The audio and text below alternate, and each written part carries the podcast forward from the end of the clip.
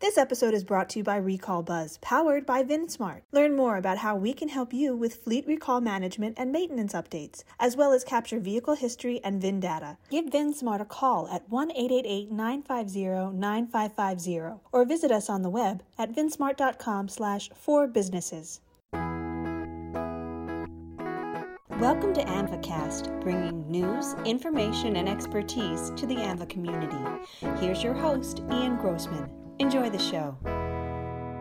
Hello, everyone. Welcome back to the AAMVAcast. This week, we are diving deep into a specific topic around driver rehabilitation. And I'm uh, really excited to welcome to the AAMVAcast two representatives of the Association for Driver Rehabilitation Specialists, their executive director, Elizabeth Green, and their chair of their government relations committee, Cassie Churchill. Cassie, Elizabeth, welcome to your first appearance on the AAMVAcast. Thank you, Ian. We're really excited to be here today. Yes, thank you, Ian your, your organization, the Association for Driver Rehabilitation Specialists, um, which I believe you refer to as ADED, um, though the letters don't match the, the names. You can tell me why why it may not be an acronym or not. Uh, but can one of you just kind of t- tell us about the, the organization itself? Sure. This is Liz. I'll be happy to do that. And I, I always love to start with why our letters don't match up with our name. ADED was originally started in the 70s as the Association for Driver Educators for the Disabled. And the intention at that time was to, they were really working with drivers that had come back um, from combat injured and really trying to work with the VAs and, and those things to get those folks back behind the wheel. And the, the primary group, um, there were some occupational therapists and mobility equipment dealers at that time, but the majority of the membership at that time were driving educators or driver evaluators. The organization and the types of clients that our members continued to see over the years really expanded, as did our member base. And so we are clinging tightly to the old ADED, ADED, because that's where we started and that's our foundation. But we're now really known as the Association for Driver Rehabilitation Specialists because that encompasses a wider range of the services that our members do. And it also reflects our multidisciplinary membership. So we have members in the healthcare field, such as occupational therapists, to the driving education field, um, driving instructors and whatnot, and beyond. And what year does that go back to, where the the roots starting with uh, helping veterans return to the road? 1977. Okay, so a lot of focus, I would imagine, you know, soldiers returning from from Vietnam at that time, and that was kind of the the roots of the organization. Yes, certainly. Um, and then, you know, there was a real rehabilitation movement going on at that time as well, helping people that have had disease or injury and, and helping those folks through, say, occupational therapy and the other rehabilitative therapies to help people um, get back to their daily lives, back to work, back to school, etc. So those professions all really kind of collided at about the same time of the social movements. So I know we've been working with you on a document that you've recently released called Recommendations for State Driver Licensing Agencies around this topic of, of rehabilitation. So it was a initiative of your organization. Could one of you tell me the history? What what was happening in your community? What were the discussions that led to recognizing the need for creating this type of resource? Yeah, so first and foremost, again, thanks for having us on. Um, I'm kind of a unique uh, chair for this organization because I am not a driver rehab specialist. And I think it's important to mention that. I currently work for a manufacturer that modifies vehicles for wheelchair accessibility. BraunAbility is the name. But prior to that, um, I spent quite a bit of time working in a retail setting at a mobility dealer. And what mobility dealers do is they add equipment onto vehicles so that people can drive based on what their abilities are among other things. But um, as it relates to this organization and kind of what we're talking about. So I mention that because this government relations committee is really a collaboration of auto mobility industry professionals. So there's folks like me that have the background of the retail side of it. We also had a couple representatives from AAMVA that helped us with the document. We had folks from the state voc rehab departments that helped us compile information, as well as our members that are driver rehab specialists. And really, the intent was to be able to provide to those state licensing agencies and those communities a resource to be able to help with medically at risk drivers and their communication with a medical review board or things of that nature. And it's to stress the value that a specialist that is trained and certified in adaptive equipment and how to assess for the needs of a driver that might be medically at risk and what their testing and their procedures can do to assist in making the best decision for that driver. And the intent really was to offer it as an education tool for those SDLAs to say, hey, we can help you. We can help make this decision easier, or we can give evidence based information to determine are we are we okay to have this person continue to drive? Or is there some recourse that we can help you with to make sure that we have safe drivers? And we just felt like there was a bit of a hole in the communication process between our driver rehab specialists and our professionals in their realm of this automobility industry and that licensing agency. And so we just wanted to fill that hole um, so that there was a good line of communication so that we were making the right decisions for those medically at risk drivers. So I kind of call it my baby because it seems like we worked a really long time on it. Um, and we are very grateful for AAMVA's support because there were certain perspectives that we just didn't quite understand of the perspective of those SDLAs in that specific community. So, what were some of those perspectives or eye-opening moments uh, that allowed to to bridge the gap between maybe what rehabilitation experts and professionals thought of or assumed was happening in the motor vehicle side, bringing everybody around the table together, which I think is a real admirable approach for that collaboration. What were some of the the more revelatory moments that said, "Oh"?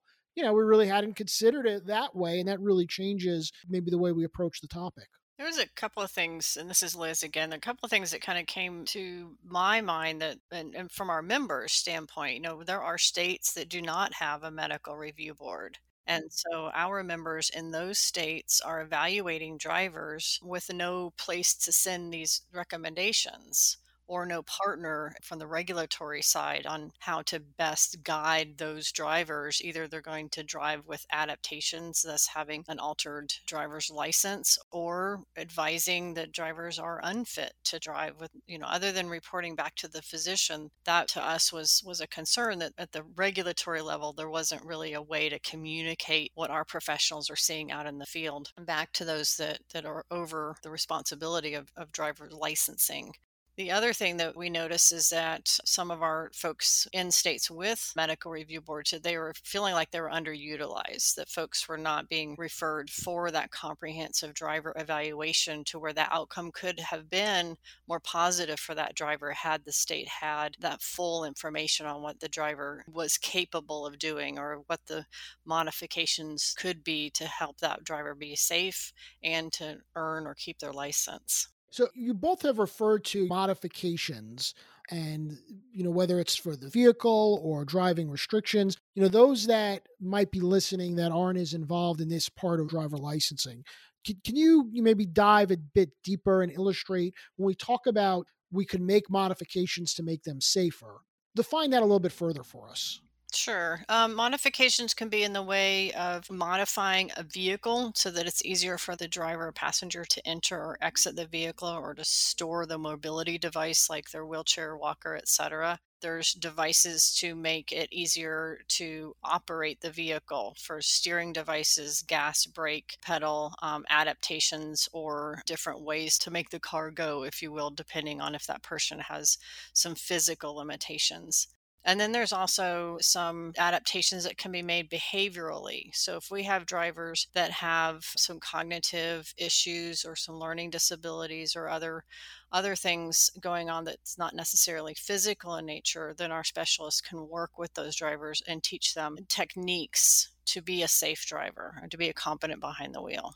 And so when you make a document recommendation for state driver licensing agencies, I think Cassie, you talked about kind of closing that, filling that hole, that gap that might exist.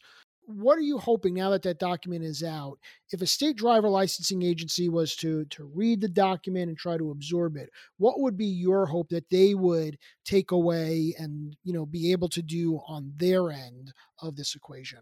I think the thing to take away from it in simplicity is know who your people are. So, know where your resources might be. Utilize the ADED community of driver rehab specialists because you know we're not just nationwide, but let's just talk about us. You know, as a nation, they're they're all, they're all over the place, right? And so you should be able to connect with someone that can help you through that process in your actual area. So there's that.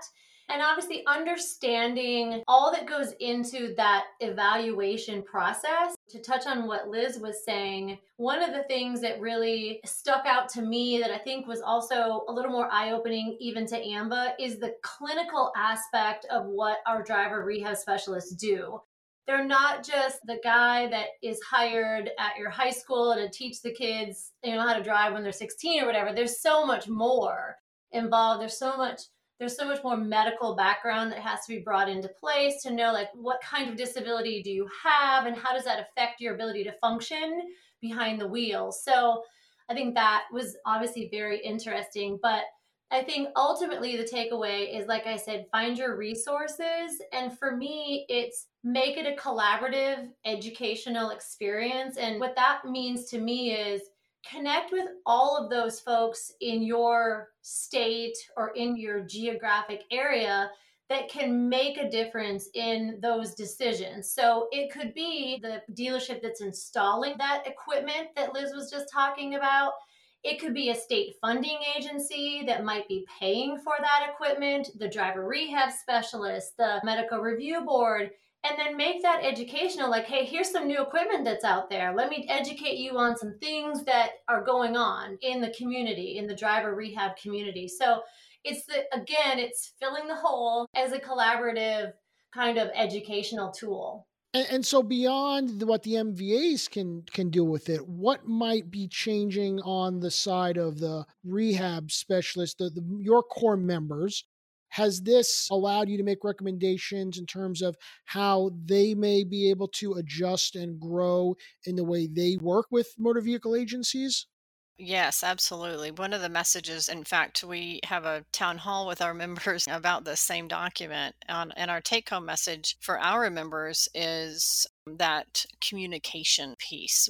There are some states that have exemplified the kind of best practices, if you will, of regular and frequent communications between the driver rehab specialists, those mobility equipment dealers, and the state driver license agency. So when all those folks are sitting around the table and going and, talking about um, current regulations and having those communications on how to streamline processes, have a better understanding of each other's roles and responsibilities in determining fitness to drive, then those are the states that um, the consumer really seems to benefit from because they can get through the process a lot faster and more efficient when all folks are working together towards that end. And it's a safe outcome. That was the biggest takeaway. I think like we want a safe outcome for all of our consumers. Exactly. Exactly. Whatever that final decision is that the state would make, our input is really to help with that. And even if they're able to have those regular communications, then that really helps with the process as well. And so you spoke a little bit earlier about explaining what the association, the membership is, and, and what it's about. What are some of your other priorities and projects that are going on that you think might be of interest to the, the larger licensing community? So with this document, you know, we're really trying to help communicate that out and we really appreciate AAMVA's support and sharing this with the agencies. And then, like I said, we're sharing this with our members uh, at the grassroots level. What we're really hoping is to spark those more local, regional conversations empowering our members to reach out to the state driver license agencies. On the horizon, um, we're looking at continuing our partnerships and communications with vocational rehabilitation. That's an agency that helps support driver rehabilitation and helping drivers and consumers with disabilities get back to work or school. And then um, also just working on helping the general public understand that this profession is there we're there to help you. We're here to help adult children of older drivers determine fitness to drive and, and help make those difficult decisions that can come with becoming older and driving and helping parents guide their new drivers with disabilities into becoming licensed drivers and safe drivers and I know that both of you joined us uh, in our virtual workshop last month to discuss uh, this topic and, and the document.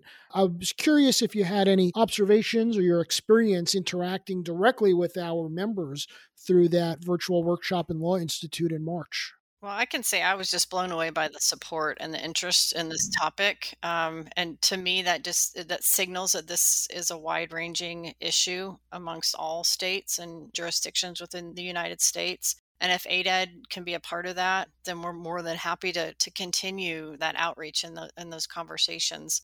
I also saw some requests and conversations for those folks working directly with the license agencies at the license offices and trying to get more education to those folks that have direct input or direct line to people coming in for licensure.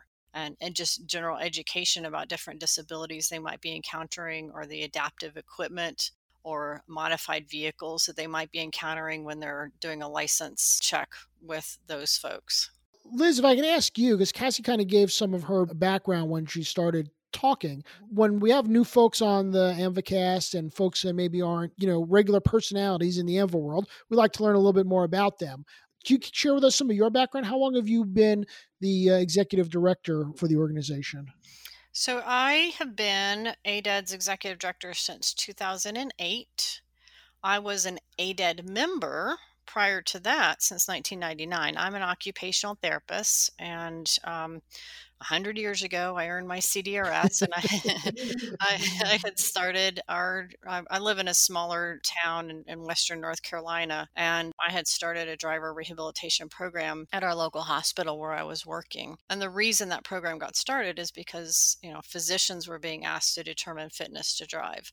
Well, I don't know one physician that has the time or the gumption to get in the car with somebody and make that determination. So they were turning to our occupational therapy department to help make those decisions and through some continuing education work through ADED and earning that certification as a certified driver rehab specialist, I was able to to get that program up and running. Our service area is about 300,000 people. It's it's kind of a mix of urban and rural area here but um, I've just that's it's in my blood. Driver rehab. I'm an occupational therapist, so you know my focus and goal always is independence and self sufficiency where possible. So it just it was a, the perfect specialty within my profession to get into.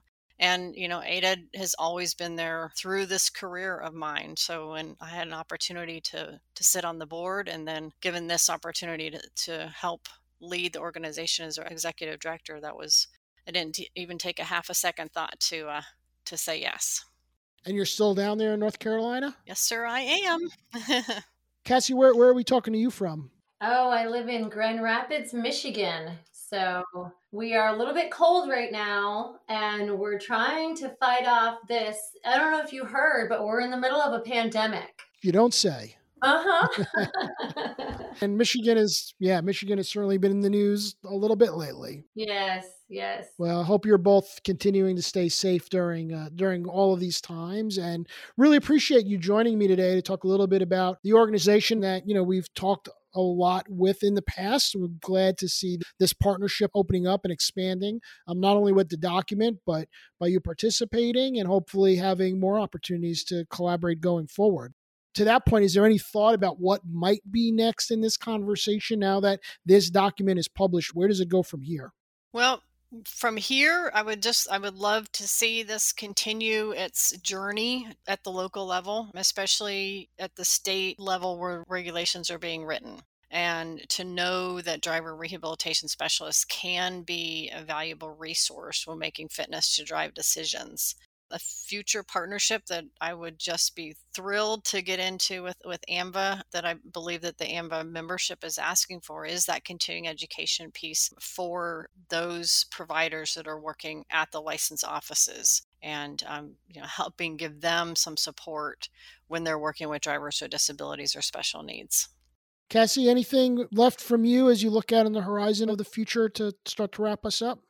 No, I think Liz really recapped it very well. I I, uh, I would like to just again thank AAMVA's involvement thus far. To go back to your question of our thoughts on the virtual uh, conference that happened, I was also blown away. I appreciate your members being so actively involved. And I hope that they would digest the information that's on that document and offer whatever feedback they can we feel like it's a living breathing document and we're happy to to make changes as we go along so again just thank you for your time i, I look forward to the partnership Excellent.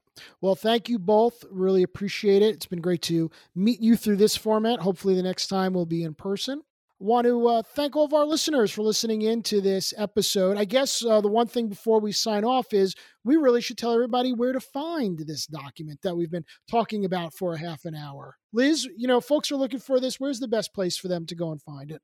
Well, if this message is going out to your AAMVA membership, I believe it is somewhere on your website. It is and, indeed. Yes. Um, and it's, we also provide it on ADED's e learning website. If you navigate to www.aded.net, A-D-E-D.net, we can help you find it there as well.